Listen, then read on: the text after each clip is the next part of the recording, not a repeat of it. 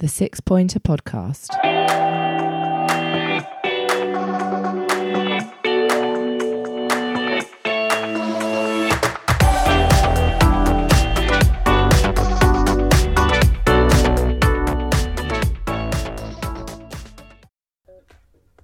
Hello and welcome to the Six Pointer Podcast. Uh, post-match here with Matthew Turrell after Crystal Palace beat Bournemouth one nil at home. ten-man Crystal Palace, I should add. Matthew, I'm out of breath. Please talk. This is this is immediate post-match reaction. Oh, jeez. Walking across the Goat House Bridge in South Norwood. Uh, post-match reaction. Yeah, absolutely brilliant performance. Like, well played, Palace. Well done for ten men that made it through what what seventy minutes. Um, uh, I think Sakho got set off from, what was it, twenty-two minutes, something like that, yeah. Yeah, um, well done to Roy Hodgson for keeping them organised. Tactical and masterclass from Roy. It was fantastic, wasn't it? And every man worked their socks off. You cannot say that anyone tonight, bar, bar, bar Sakho and P J, who both went off after about half an hour yeah. together, um, they, they all worked their absolute socks off. Jordan Ayew, wow. Absolutely brilliant. He, he was like Messi tonight. Like I said to you, I think he nutmegged about five blokes. Um, he, he, he didn't stop running. He just did not stop running. He know? did look like a man possessed, didn't he? He really did. It looked like we had two Wilfried Zahas up there almost at one point, didn't we? Well, I made a joke, didn't I? It was like a salmon in the air, but he really was. He was rising for every single ball. Um, there, there's just so many, so many to mention. There's, you know, he, he can single him out, but Jack Cai going centre back after the uh, after sending off. He did, he did absolutely fantastic. You know, positionally, I was worried that he would be a bit out, given that he's not, you know, obviously trained in that position and um, that structure and formation, but he, he was fantastic. Jimmy Mack all over. Wolves, another fantastic uh, ninety minutes. Just, yeah, it just goes on. I'm, I'm so pleased um, that they responded so well to what could have been. It's, it's, it started a really feisty game, didn't it? It didn't. It was it was back and forth. I, I, I thought it was two teams, and that's what I said to you. I think as soon as I saw the red card, which which we need to touch on in a minute, um, you know, I thought, well, that's kind of spoilt the game a little bit, because I thought it was quite evenly matched to start with, and I thought we looked quite good. It looked like quite, it was going to be a tightly contested game, and then uh, I think, to be fair, it probably did us a favour, Sakho getting sent, sent off, because I think from the first minute the ball went up to him and he got absolutely bullied in the air, didn't they? They, they targeted him definitely yeah. in the first twenty minutes, didn't they? Because he was uh, he was two yards off the base each time the ball was anywhere near him. Oh, there goes Sakho. There goes.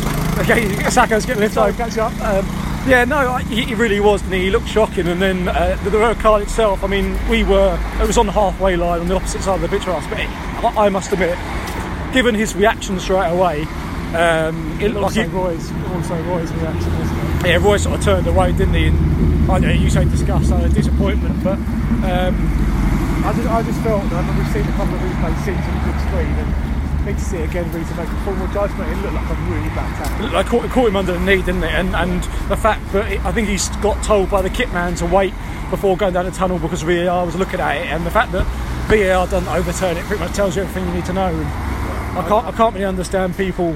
The poor lad was at number fifteen, Smith, who got a right uh, uh, bollocking, didn't he, from, from the Palace fans who went to the game. And I, I felt a bit sorry for him, really, because he didn't really do anything wrong. He just got absolutely hacked down and then uh, targeted by the Palace fans who went to the game. Yeah, so they had to make a reshuffled information and, and, and team wise, didn't they? And then P J going off shortly after as well. But I, I, I think as a makeshift uh, back four, I thought they did really, really well. They, they didn't fail to any sort of pressure for Bournemouth. I don't know, I never really thought we were going to concede. I, I, know, I know it sounds a bit, you know, extreme given that we had like ten minutes up in the time, but I didn't really at any point feel that Bournemouth created enough clear-cut chances. I can't remember, apart from once when Glazer came for the ball and missed it, I didn't feel worried. I really didn't. I was, I was a bit surprised actually myself in the fact that, um, given the red card, he, he didn't actually... Well, it didn't feel like anyhow really tactically changed it too much. Yeah, I mean, you double c- subbing then second half back fifteen minutes in. But apart from that, no. It looked like for like changes from me though. I mean, I, I didn't actually think. Like, I thought we might put another man up front and really go for it. You know, test the fact that we've got a, you know, a, a, cent- a central midfielder or def- defensive midfielder playing in centre back and, you know, a left back who's not played there for a while anyway. Um, But Jeffrey Schlupp, I know you missed it because you went for a wee, but uh, one time that was that was a great goal from Jeffrey Schlupp in the second half. seventy-five minutes, I think it was. Um, Jordan Ayew did a, did his, his Messi-like performance. Um, got the ball nicked off and then it ended up uh, falling to Jeffrey Schlupp, who it, he sort of hit it low and hard, just like he did against Burnley away, and a fantastic goal. And Q carnage in the uh, in the homestead. There was bodies everywhere. I was Q carnage in the toilet as well. I was. It was fantastic. you know, but no, but, you know, Jordan Ayew again. We've mentioned him once. I mentioned him again. You know, his overall work rate tonight was fantastic. And we had a chat on the way to the game tonight about, you know, okay, he's doing really well. He's got a few goals, but. You know, why is it that he keeps being taken out of the team? His performances like that, yeah, don't mean he does. I mean, I, I, I did think, perhaps, you know, because I could see him chasing every ball and I thought he might be a bit knackered, so I did actually expect him to make the sub and bring Benteke on just to go long, maybe to relieve a bit of the pressure. It didn't actually need to in the end. Like you say, he was winning headers, he was chasing every ball.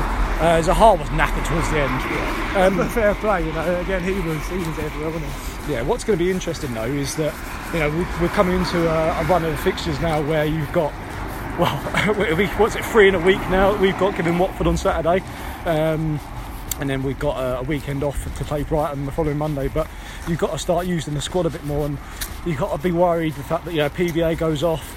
Um, yes, Jeffrey Schlupp can fill in there, I guess, but um, the, the issue is though, but for, for most positions you've got one backup. So. Okay, centre-back's the exception, but look at the centre-back position at the minute. So Sakho's been out for three games now. Yeah. Scott Dan's injured. Tom, so Tompkins is, is, you know, relying on him staying fit. Kelly's playing right back. Yeah. So, you know, it's, it's real bare bones. But again, fair play to Hodgson. He's, he's, he's you know, he's kept them, kept them, uh, you know, structured. He's kept them committed to, to, to keeping the clean sheet. And, I, and you know, also when, when we had the ball.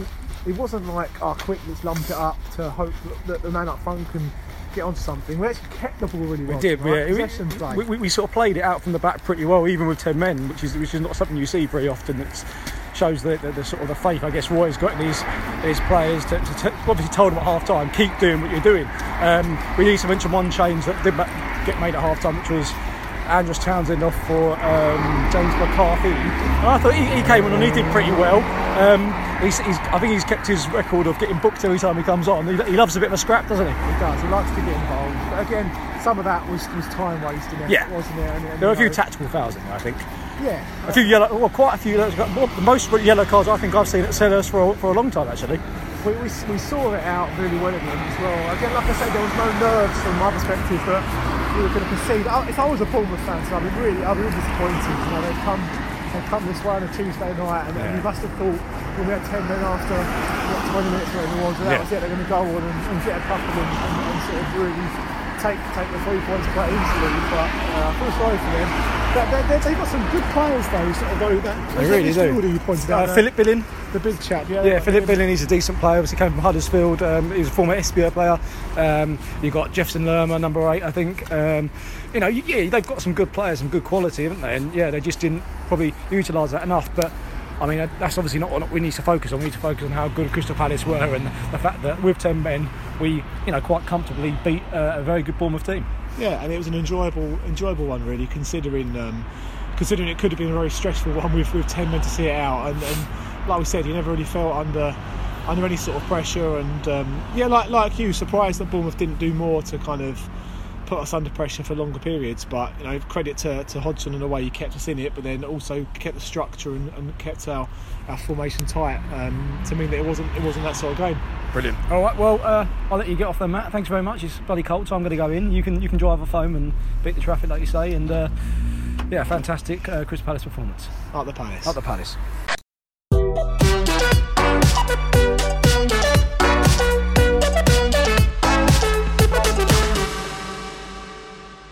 Hello and welcome back to the Six Pointer podcast, and I'm very pleased to be joined by Chris Dickens, who's a uh, Walsall fan. Um, and Chris, I think it's fair to say that you've been on a bit of a journey since your first game. You, we were just talking about ninety-four, but really started supporting in ninety-seven. Um, Walsall have been on, on a bit of a, a roller coaster, I think it's fair to say, isn't it? Yeah, I think I'm one of those people who's very lucky that during my formative years, like teenage years, was it was. the era that probably my club's most successful ever era. I mean, people know Walsall from, you know, if they're a bit older, they might remember Walsall get to the semi-finals of the League Cup, mm.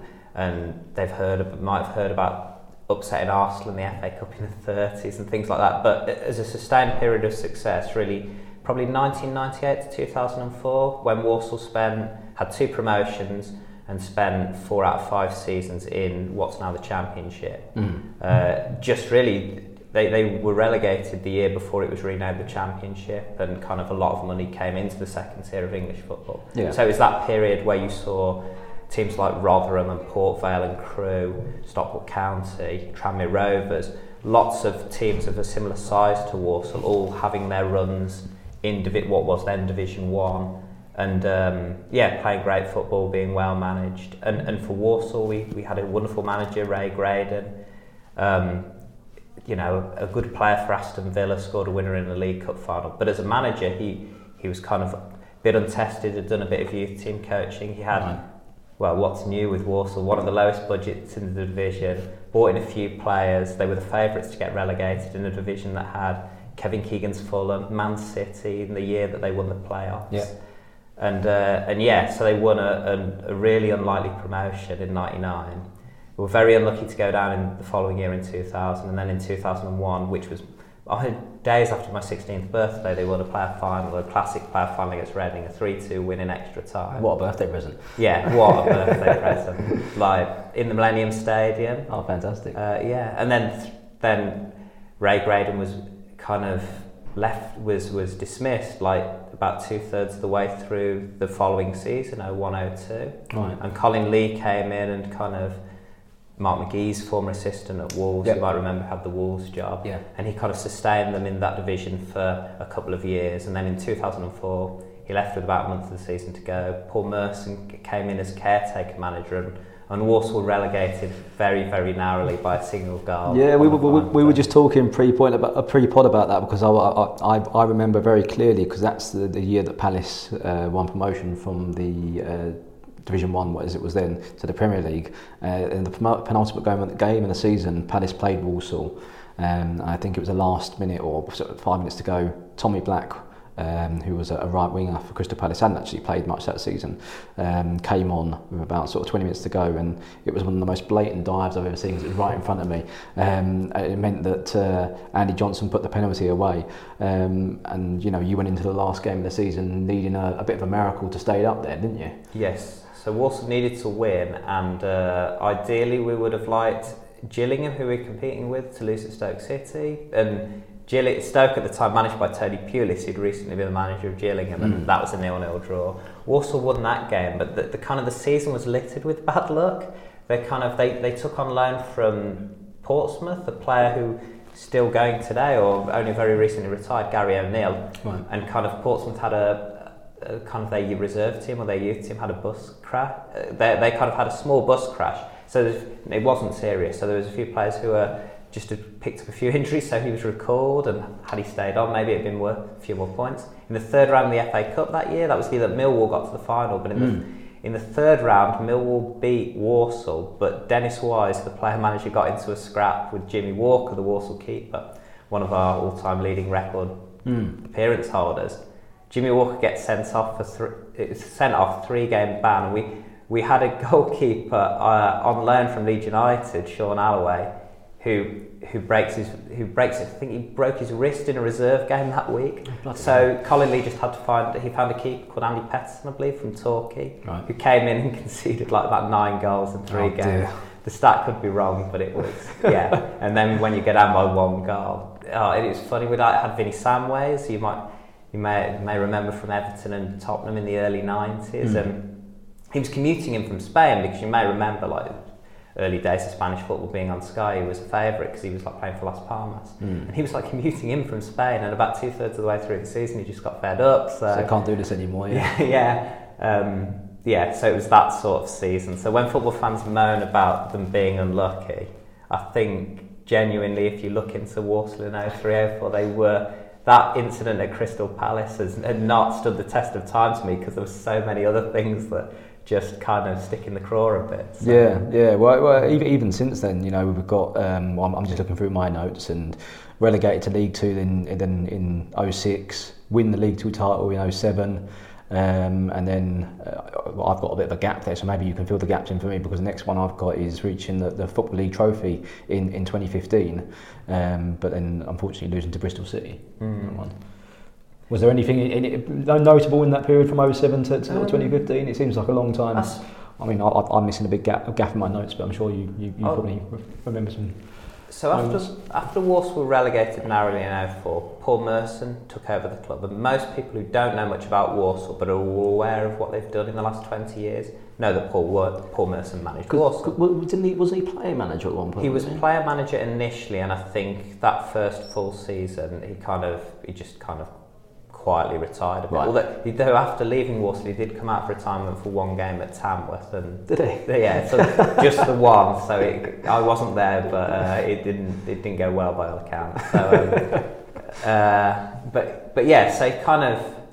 I, the thing with Paul Merson is there was a massive turnover of players. So I think we, in oh four oh five we narrow, fairly narrowly stayed up. He managed to get Paul, a former Villa teammate of his, Julian Joachim, in, yes, and he scored a, enough goals to keep Walsall afloat. But the following season it was it was a bit of a disaster, and he left before the end. Kevin Broadhurst had to kind of try and turn the tide and couldn't manage it. Mm. But um, it was such a shame because Walsall had this wonderful period, and then kind of they go back into the second tier.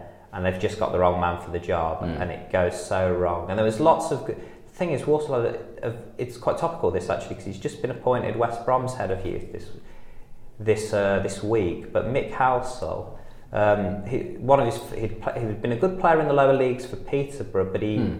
I believe, he trained as a coach with John Steele, who you'll know from Barnet and Dagenham and Redbridge. But mm. kind of, he. Um, He got his coaching badges and came in at Walsall under Ray Graydon and stayed on under Colin Lee, and um, and he always he brought through so many good young players.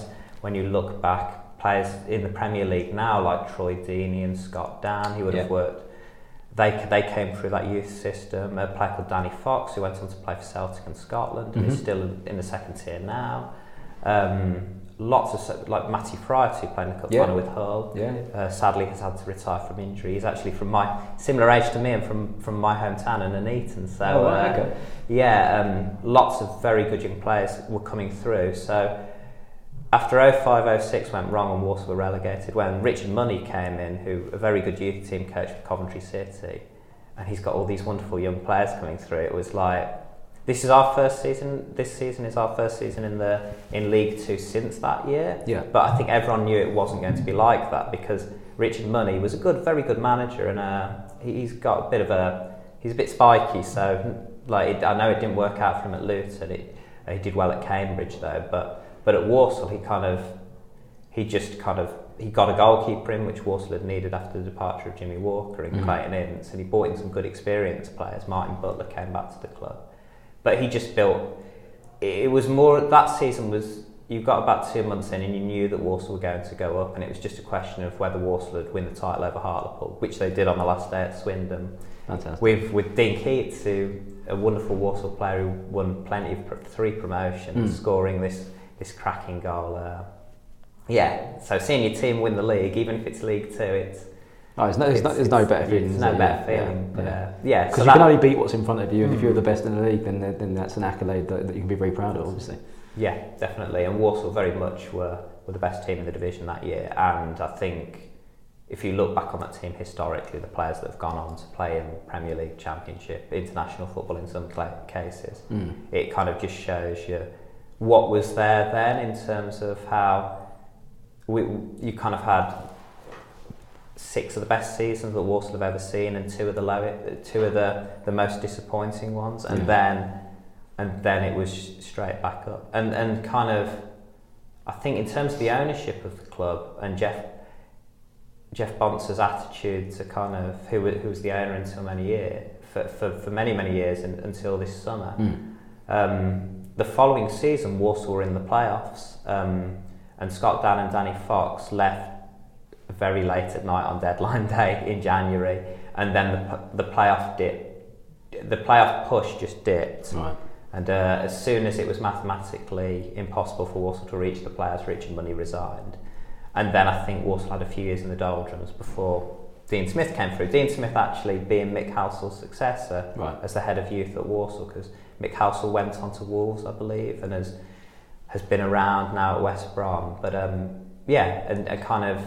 Under, the thing with Dean Smith, and it's so good to see him doing really well at Villa because yeah, yeah. he kind of instilled a philosophy into Walsall that kind of set the club in in such an upward, you know, he kind of built into where the club got to in the middle of the decade. Mm. Um, yeah, so, so I, I'll I, let you come back in. Cause no, no, no, that's, no, that's really interesting. No, I, I think it's, it's interesting what you say about Dean Smith, and because he's one of those, obviously, um, seen as one of those like coaching managers, isn't he? Mm. Um, and I think that the further down the pyramid that you go, you tend to get managers that are coaches, you know, managers that get more involved in the, the you know the whole side of the football club, you know, buying, sell, buying, selling players, things like that. Whereas the further up the pyramid you go, and especially, you know, it's been highlighted by, you know, T V money and and and the sort of the, the journalism and the the microscope that the, the, the Premier League gets put under. You know, you've got player, you've got managers that um, you almost step step away from a lot of that side of things, you know, and they they're just. just do the coaching, and you've got directors of football and things like that. So mm. I think in a way it's, it's it's more of an achievement, isn't it, for, for a manager to be, you know, involved in all sort of facets of the club. Um, and, you know, as as a supporter, I think you appreciate, um, you know, the work that they do, knowing that, you know, they're involved in absolutely everything really, aren't they? Because the money's not there to hire a director of football or someone else to do the, do the job. Well, with Smith, he's, he did a lecture at a university in Birmingham recently, and he was saying that every season they'd, they'd do reasonably well, and then the budget would be cut substantially under right. Jeff Bonser. So, kind of the, as time passes and the more you reflect on what he achieved at Walsall, he, even though the last Walsall manager to achieve any success was Richard Money in two thousand seven, that the Dean Smith period has to be seen as a massive success. Mm. You, you can't sugarcoat it. He went on bad losing runs, and there was... And and actually, Walsall never finished in the top half, but, but where he left them and what they achieved, it, it's really incredible. So to, to give you a bit of background on him, he, he was Walsall's head of youth. Um, Chris Hutchins was the manager at the time. Right. Um, and he kind of left mid-season when Walsall were mired in the relegation zone. I can't remember the number of points, but it was, it was more than ten. It was about close to fifteen, and they were adrift of safety. Right, wow. And in about four months, just as a caretaker, I think he was happy as head of youth. He wasn't expecting to become a manager. He's he's led this wonderful Great Escape, um, where they've gone from well into the relegation zone to staying up on the final day. They lost a... They actually, one of his first games was... I, I couldn't go because I was starting a new job on the night of the match. But on the day of the match, it was a Tuesday night game, and they beat Southampton, who won the league that year at home. Yes. And it was the reverse fixture. They they lost to a Southampton side featuring Adam Lallana and Alex Oxlade-Chamberlain. Yeah. But because Dagenham and Redbridge had, had fallen, John John Steele's Dagenham and Redbridge, as it as it happens, had lost to Peterborough United, um, who won the playoffs that year on the final day. It meant that Walsall had stayed up. So that, that did enough to convince Jeff Bonser and the board to give Smith the job on a permanent basis. Mm. And there was a couple of a couple of seasons where he was building a good passing, attacking attacking team. He kind of knew kind of the West Midlands market in terms of who the good, he was aware of good young players coming through. Um, he brought in players he knew from his old club, Leighton Orient, where he'd played, like Adam Adam, both Chambers twins, but initially Adam Chambers, who'd been a teammate at Leighton Orient. Right.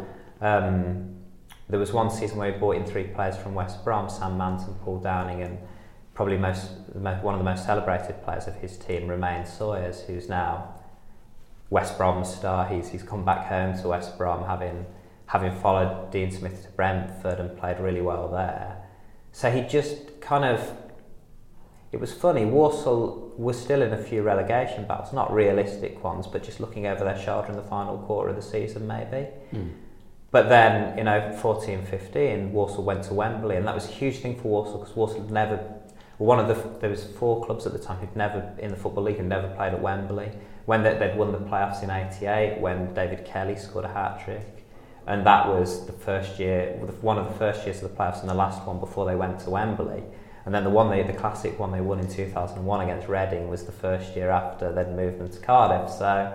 Just being there that night against Preston, they they, they won at Deepdale, and just to finish the job with a nil-nil draw. Mm. Getting to Wembley, it was such a special special night, and, and the playoff final itself was, yeah, it wasn't it wasn't the best game ever. It was Bristol City were an excellent side. They won League One comfortably, like convincingly, mm. and and they won on the day two-nil. Um, uh, two really top players now in the Championship, Aidan Flint and Luke Freeman, scored the goals. Um, and Walsall didn't, they didn't disgrace themselves by any means, but Steve Cottrell had really done well with Bristol City that that, mm. that year, and they deserved to win, you know, a lower division double basically. Yeah. Uh, whereas Walsall finished mid-table, but it was the following season, fifteen sixteen, where everything just kind of clicked into place, and it led to Dean Smith being tempted away by Brentford. Uh, so they had Tom Bradshaw, who's now scoring lots of goals at Millwall, mm. firing them in, loads and loads of assists for Romain Sawyers. They had a young left back who, who came through, Rico Henry, who's now followed Dean Smith to Brentford and is doing very, very well there. Walsall, he cost one point five million pounds, so he's the most the most a club has ever spent for a Walsall player. That's interesting, though, isn't mm. it? So, so, I mean, it's something you, you, we touched on earlier, and something I wanted to get to, we might as well get to it now, is that you mentioned Jimmy Walker, and I think um, if, if you're a fan of the podcasts, then there's one called the Goalkeepers Union podcast, and they um, they interview him on that. I got about an hour interviewing, they interview him on his whole career. It's really interesting because he was quite a character by all. Oh, wonderful character. All, all, all bases of it. So that's that's a, that's a really good listen if you wanted to that. But you mentioned um, Scott Dann, but can we just touch on a, a few sort of players that maybe listeners um, might be aware of? I mean, you You've mentioned a few there, but who, who do you feel are probably the most famous players that have come through Walsall, or, or, or have started their career, or if not started their career, then then you know had the early mm. early days of their career at, at, at Walsall that, that people would know of? I think the, Scott Dann was the player that when I first saw him, I thought, yes, he's got it all. He's gonna. He's a man mountain, isn't he? Yeah, sort of six four, six five. The he's... thing that struck me back in all those years ago in two thousand six was, he had such great spatial awareness. He knew everything that was going on around him. He looked so comfortable. He's always got that calming influence. Mm, right, that calming yeah. influence. He yeah. was very fortunate because, uh, in so much as kind of, I suppose, Paul Merson wanted to release him, and he'd he'd gone out on loan to Koj in Denmark. He'd had long league spells in the West Midlands as well. But I think when Richard Money came to the club, he they were very fortunate. That Danny Fox, who's played in the Championship, Anthony Gerrard, who went on to play for Cardiff City and played in a League Cup final and missed mm-hmm. the penalty against his yes. the only time he faced his cousin Stephen was in that, that final a few years ago. And uh, yeah, yeah. Yeah, so he was in a, a really great defence with a wonderful goalkeeper, the Trinidad and Tobago international, Clayton Ince, behind him. Yep. So a great grounding when he finally got a run of games, but he was always, for me, he was always the best player on that side. Mm. Um, whereas Troy Deeney, who came through at the same time, scored goals for Walsall, was a good player, but you felt he needs to work. He came from Chelmsley Wood in, in the non non league scene, and he he kind of has worked very. I've got a lot of time for Troy Deeney for what he's been what he's been through off field, and, and what he's achieved given the setback. Obviously, that happened in his yeah. life. I mean, his career is quite interesting, isn't it? Because mm. it's almost like he's a bit of a late bloomer. He's almost flourished in the latter years of his career, yeah. isn't he? And sort of re- reached the pinnacle. Well, obviously, he's done been at Watford for a while now, and, and, yeah. and followed their journey and, and, and stayed there. And he's uh, one of the few players that's really sort of, as I said, mm. in the twilight of his career, sort of had the, had the best moments, really, isn't he? No, it's funny, isn't it? Walsall fans always joke about how they're never going to see the sell-on clause for Troy Deeney, because every every transfer window he'll be linked with a multi-million pound move to another Premier League club or some somebody big, and that Walsall getting however much it would be, fifteen to twenty percent. Really? I don't think people know exactly what the selling clause is, right. but but it's substantial, and it yeah. would be a, an awful lot of money for, for Walsall Football Club to receive. And I, see, I expect he'll reach the end of his contract and join Blues on a free. That's, probably will, wouldn't it? Yeah. That's probably what's going to happen, isn't it? But like, we'll be talking about Rico Henry now, like that when. If you remember when um, Arsenal signed Kieran Tierney from uh, Celtic, from Celtic, there was rumours in the Scottish press that Celtic wanted Rico Henry as the suc- as, as Tierney's successor. Okay, didn't happen, but you could definitely see Rico Henry going to a big club, right? Especially now that he's got his injuries sorted out. I saw the highlight Brentford won seven nil at the weekend, and mm. although he didn't score, I don't think he assisted. I, just from watching the highlights, he. He looked as good as he was at, at Walsall. Mm. It was one of them. Walsall, first time I saw him play live, I think, Walsall went to Forest in a League Cup tie. They won four three. Forest bought Mikel Antonio on, who got him back into the game, but Tom Bradshaw scored a hat-trick. Sawyers was pulling the strings and he got one as well. But it was like, I looked at my brother and I said, blimey, look at this. Look at this young lad, Rico Henry. He's going places. And, and yeah, by the end of the season, Walsall just were pipped to promotion by Burton and had lost the, in the playoffs. But it had been... just the quality of the football was so high, and so many of those, so you know, a number of those players went on to do to very well. But uh, yeah, we've kind of been, we've kind of been fortunate that there were players that came through in the mm. in the in the noughties and then in the twenty tens as well. I think it, one one of the one of the good things as well about watching. Uh, lower league football as well is that it's a, it's a bit like something I enjoy when I go and watch Esbjerg in, in Denmark, is mm. that you tend to get a lot of younger players, don't you, sort of yes. playing, um, because they tend to get their chances, whether it be loaned from uh, clubs higher up in the pyramid, pyramid or the fact that obviously the clubs don't have the budget to, to go out and buy players, so therefore they have to rely on their academies and, and the local mm. area a lot more. So it's always quite enjoyable, isn't it, to, to spot a, a, a talent or someone that you, you see has got that spark, and, and yeah, you know, they might you know only stay with you for a year or so, but mm. then they move on. But it's always nice to see them in the infancy of their career and just say, well, you know, a few years later you can say, well, I saw him when he was, you know, only eighteen, nineteen, twenty-one, whatever it was, and now he's, you know, playing for, you know, X club and, and doing really well. You always get that, almost get that sort of feeling of pride, don't you? Yeah, and it's kind of that. I, I never felt when when Scott Dann rocked up in the Premier League, you thought, oh yeah, well I saw that coming a few years ago. So it kind of, yeah, it is. It's kind of it's uh, it's like satisfying to have mm. been there to see them as young players, and then you pick up a paper or you, you talk to friends who only really watch Premier League football and say, oh that. They look fantastic, that player, and, and you think, oh yeah, yeah, I've been on my radar for a long time now. Yeah, so uh, yeah, it's, it's interesting because I I, I I I watch quite a lot of Scandinavian football, um, not just sort of Danish football. I watch some um, the elite series in in uh, in Norway and and the uh, Allsvenskan in, in in Sweden, um, and to a lesser extent some some some of the, the Finnish league as well. Um, and you know, I saw Erling Braut Haaland, you know, a few years back, you know, mm. playing for Molden. Um, he was an absolute unit. I think he was sort of sixteen, seventeen year old, and he was still built like a fridge, you know.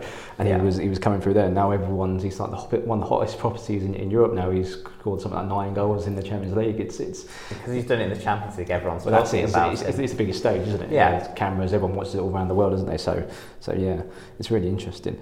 Um, we we touched on that sort of you know how how the club's developed, and, and you mentioned that you know you've got a new owner now. Is it Lee Pomler? Lee Pomler. Who's come in? Yeah. Yes, so he was a uh, chief executive of a logistics firm, Seva Logistics, and right. he's um he, he was on the board for about for pretty much ten years. What's his what, what's his connection? I mean, is, is he a, is he a fan? He's a local local lad who's okay. done well in the business world, in the logistics world, mm. with um D H L initially before moving to moving to Seva, and he has other business interests. Right.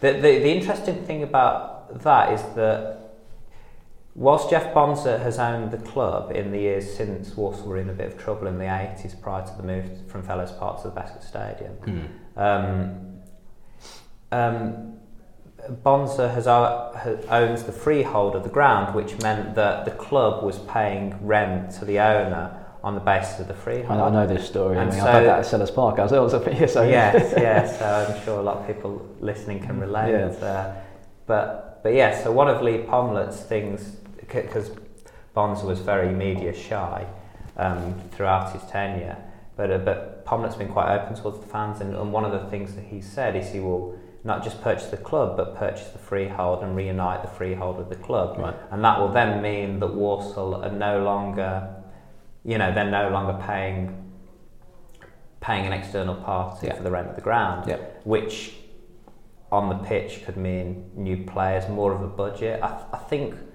The, the kind of since Dean Smith left in twenty fifteen, and the club missed out on very narrowly on promotion, the years since have been very, very difficult, with Walsall having kind of a few seasons sort of repeating themselves and just about staying up very late in the season. Mm. Um, and finally, the the trapdoor back to League Two. They, they had they had been the longest tenured team in League One after winning that promotion in two thousand seven through until twenty nineteen. But I, th- I think a lot of a lot of people realised the kind of the reali- the financial realities of the game had caught up with Walsall. Walsall were incredibly well done around the time, well run around the time I T V Digital happened. They were yes. solvent. They were always in the black, making a small profit, and mm. that that's not changed. But when you look at, and Bury obviously are the huge example, mm. clubs throwing good money after bad, chasing promotions. Walsall would never do that, and the budget was um, it was. It was kind of, when we were in League One, it was like a mid-table League Two budget. So ultimately, after you've had kind of a transformative manager like Dean Smith, who instills a whole whole philosophy, and his long-term successor, John Whitney, was uh, the, one of the club's physios. Um, so they were hoping that Whitney could carry it on. And then we had a former player in Dean, Dean Keates coming in. Um, but just kind of that once the, the once the Smith philosophy had left, it was just Walsall trying to push water uphill, basically, right. just to try and stay in that division, given the resources of the club and, and how, you know, having come so close in twenty sixteen, given the financial gap between League Championship and League One, it was inevitable that that team would break up, which yeah. which it did. But it was so that the kind of successor to Sawyers was a player called Erhan's Touma, now starring for Charlton, have it, but kind of he had, you know, a good run at Walsall, but it immediately attracted Championship interest, right. and he was taken to Bolton, um, and, and kind of it, it it's then. Replacing the top players, they mm. will leave very quickly yeah. now when you haven't got, when you have the resources of Walsall. Because Wa- Walsall at the moment have got a, they've not brought through as many young, good young players since Smith has left, but at the moment they, they'd be a very well thought of Chelsea under twenty-three team in the E F L Trophy. Last night as we record yeah. this, and five members of the first team have come through their youth system, a, a well thought of, who, who knows if, if Liam Kinsella or Corey Roberts will go on and play in the top flight. Uh, we, we'll see in the years to come, but Walsall still have that. But it's those, when you look back in the early noughties, how that how Ray Graydon and Colin Lee were pretty much able to keep a team together. That's much less likely to happen at a club like Walsall. Yeah. But with the change of ownership, there's a, a kind of a bit of a renewed optimism around. around the stadium, although I think fans are realistic that it's a se- with the change of ownership and the change of management, this is a season to kind of rebuild. I kind of look at a team like Leyton Orient as being comparable when they were bought over by Nigel Travis, I think it was, mm. and installed Justin Edinburgh as manager. Mm. That first year was, they finished mid-table, they they didn't disgrace themselves. And that's that, that's probably the most important thing you feel then for Walsall this season, as you say, like relegated last year, but um, you know, the, the new owners come in and, and, you know, I think, you know, we're only in December, aren't we? Early December, there's still a lot of football to go, uh, especially in, especially in December, obviously, mm. they have a lot of fixtures.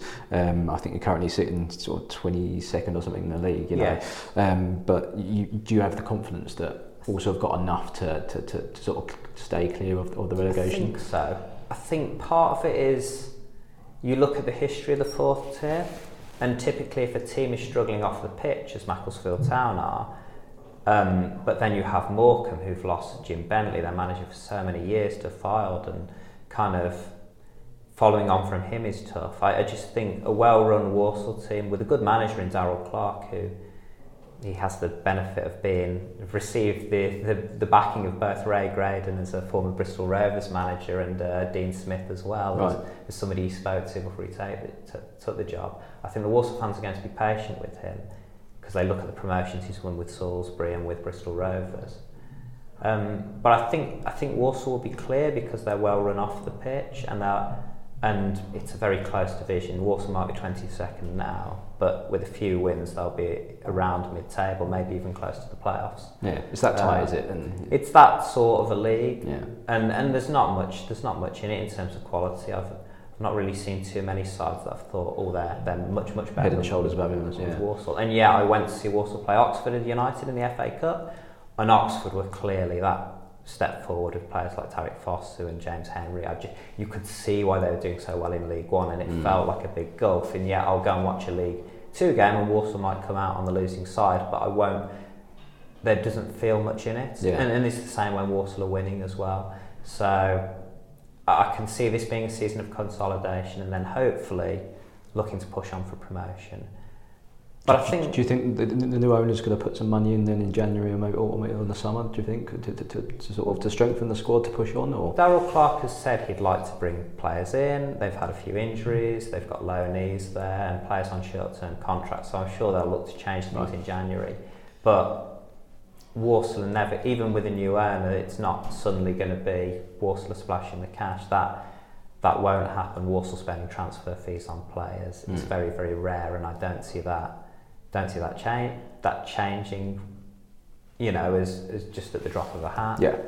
But um, I think for me as a Walsall fan, the most important thing is for the club to be stable and to be kind of progressing on and off the field and moving forward. It, I I quite like the fact that I'm going down there now and I'm seeing five five youngsters from the West Midlands who've come through our youth system in the yeah. first team, and and sort of the players we're signing. We've, we've got a centre forward who's come from Josh Gordon, who is from Staffordshire and has come from Leicester's youth side, having been semi-pro and having played non-league football. So it feels like it feels like a proper Walsall team with a few experienced players who maybe have followed Daryl Clark over from previous mm. clubs, but and they can steer uh, the youngsters in the right yeah. direction. Yeah, I, I think it's, it's it's something. I don't want to sound like a broken record on this podcast because I always talk about sort of the reasons I go to Denmark and watch the football. Um, and I mentioned it earlier, but I think also from uh, being a Crystal Palace fan as well, from that point of view, we were always you know we had a, a very famous academy, brought through a lot of players.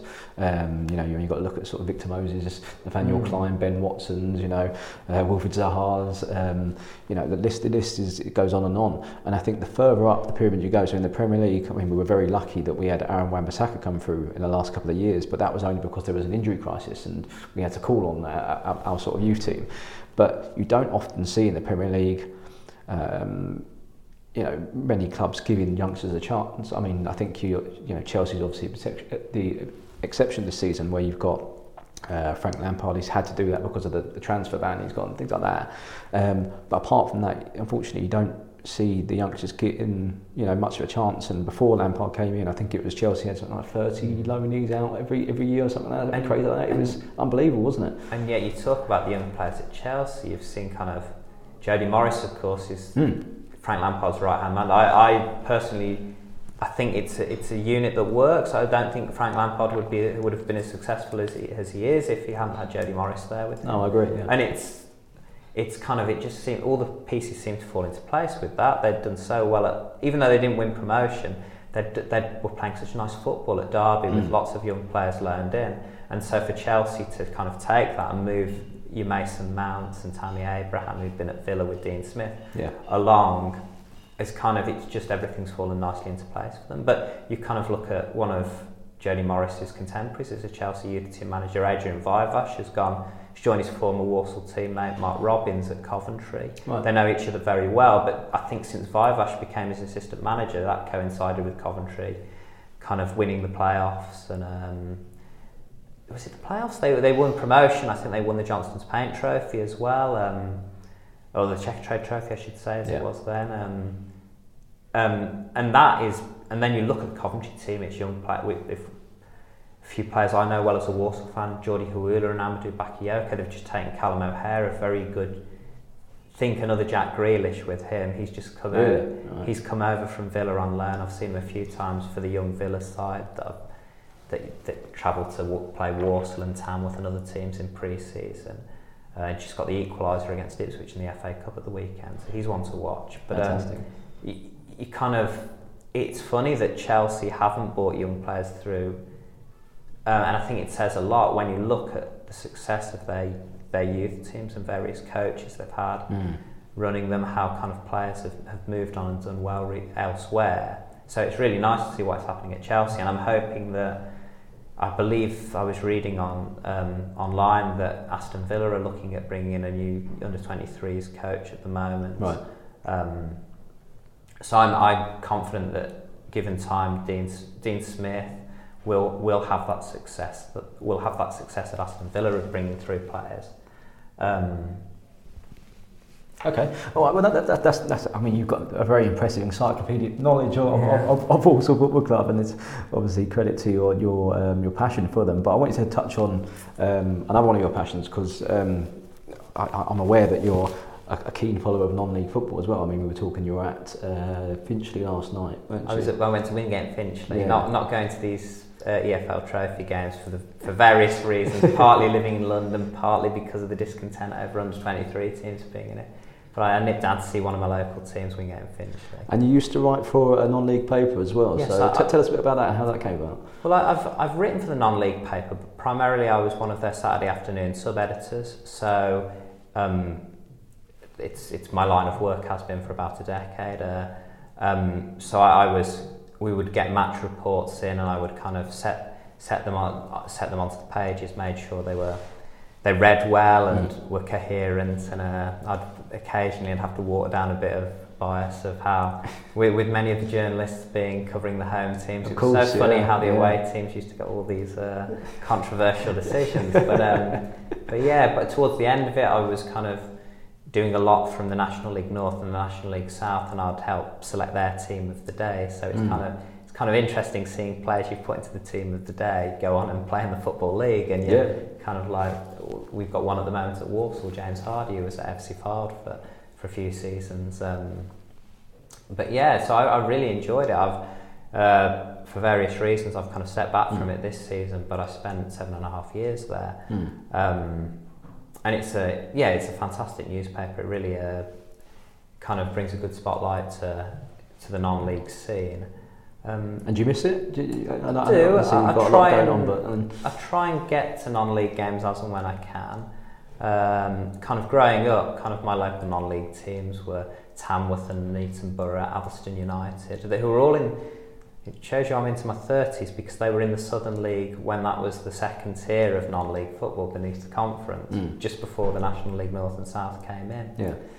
And yes, I'm I know my non-league football in the in the West Midlands, but since coming to London, I'm quite near Haringey Borough, Wingate and Finchley, Enfield, Hendon, some lovely places that you can go to watch football if if you do fancy fancy dropping down. And then kind of higher up the non-league pyramid, you've got plenty in London, Wealdstone doing very well at the minute in the National League South. Uh, Dulwich Hamlet's always a favourite of many people. Yeah, Tooting. Um, I mean, I, I, I, I, I'm, I'm, yeah. I'm near Beckenham, Beckenham Town. I go and watch Beckenham mm. or Croydon, who unfortunately got, got relegated last season. But um, yeah, no, I, I'm the, I'm the same. I, I quite enjoy going and watching non-league football if there's you know Palace aren't playing or I'm not going to a game or. As often is one of my bugbears in Palace in the Premier League is that we get moved to a, a strange Monday night or like a Sunday at four o'clock or something, rather than rather than as it should be on Saturday at three o'clock. So I, I find myself with a, a spare hour and a half, and it's it's quite nice to go and you know it's only sort of you know, maybe five six six quid, and you go and watch your, sort of your local team, and normally it's really entertaining football as well, isn't it? Mm. Because it tends to be quite hectic and, and you know a lot a lot happens in, in a very short period of time, isn't it? Well, for me, part of the reason I like it, as well as seeing kind of young players develop and come through, and also like if you if you're lucky enough to see Bishop Stortford, you get to I mention I keep mentioning that playoff final between Walsall and Reading, but Reading's first goal scorer Jamie Cureton back in two thousand one, yeah. seen as a wonderful young player then, mm. he's one of the oldest players in he might be the oldest player in British football, at, certainly at a. kind of a good standard, and he's still going player manager at Bishop Stortford. That, that's that's so the beauty, can, isn't it? You get these big names that sort of still keep playing, don't they? I mean, I was at Croydon last year and I saw Kevin Nisby Kevin play, Nisby, playing yeah. uh, for I can't remember who it was, but um, I think he retired now. But yeah. um, it's it's amazing how these sort of players some some of them go sort of full circle, don't they? Start off in mm. the non-league and then obviously end up there. And I think he was sort of well into his forty, forty-five, maybe forty-seven. Yeah. He was still playing. Barry Hales until very recently really? was wow. in okay, so with Chesham United. I think he's retired fairly recently. But and Julian Joachim, I mentioned a bit mm. earlier, is. I can't believe he's he's got to be in his fifties now, isn't he? I think he's playing in Gibraltar now, but he was playing non-league for so long. He not just kind of I think he kind of went into non-league with Boston, but then just was he was and they were like step five or six clubs, like quite small mm. clubs, but he just loving playing football and uh, yeah. It, it, so you'll see somebody that you knew, that you remember from the noughties or even the nineties, mm. and then you'll see somebody who in five years' time you'll be seeing in the Football League. Yeah, kind of. I've got a very close friend from the non-league paper who's. who's involved at Kingstonian Football Club, and um, they had a player on loan last season, Alfie Doty, who was in the Charlton team at the weekend, and is looking like a very good Charlton team at the moment, mm. with players like Oz Toomer and Johnny Williams, the Wales international. Yeah. Ex-Palace, obviously. Yeah. yeah, oh yeah, yeah. I, I saw a League Cup game between Palace, Walsall and Palace at the Bescot when Dwight Gale scored a hat-trick, but Johnny Williams was yes. playing that, yeah. superbly well. I remember that, yeah, Dwight Gale free kick as well, wasn't it? I remember that, yeah. So yeah, yeah, yeah. yeah. yeah. Yeah, I think it was twenty thirteen, it was the first season we were in the Premier League, I think. Yeah. Yes, yeah. yeah. We had a left-back called uh, Florian Morange, and he's the only game he played for Crystal Palace because apparently um, the story behind him was that we needed a left-back um, to, to back up for Dean Moxey. And... Uh, Nobody watched. Ian Holloway didn't watch him play, but got told he was really mm. good. And then he turned up at training, and everyone was like, what's going on here? Like, this guy just can't play football. And he only played one game for, for Palace before. I think he's, he went, went back to France in, in the January, very, very, very sort of. Uh, and was it that one in August at the best? I think it was. Yeah, yeah, it's the only game he actually played. Yeah, mm-hmm. yeah. So that's, that's, it's, it's interesting, isn't it? How, how sort of um, yeah. the paths cross, and yeah, I mean, it's amazing. I, you're sort of testing my knowledge now, and I'm, I'm sort of having little, little things uh, sort of. Well, I've forgotten about Tommy Black going over easy until today. So you, we're, we're one-one, I think. Yeah, yeah, good point, good point. Okay, all right. Well, um, Chris, thank you very much for your time. I really appreciate it. It's well, been thank you for having me. It's been wonderful to be on your podcast. No, it's been an absolute pleasure, and, and, and I say we've really enjoyed your encyclopedic uh, knowledge on, on, on everything non-league and, and Walsall as well, and, and hopefully, you know, um, your boys can, can consolidate this season and, and you know, hopefully push promotion next season. And who knows, we'll have you on the podcast uh, talking about a, a famous promotion soon. Yes, maybe, maybe give it again. Maybe give it eighteen months. But you never know. Hopefully. Fingers crossed, mate. Well, thanks very much again for your time. Thank you for having me. Cheers. The Six Pointer Podcast.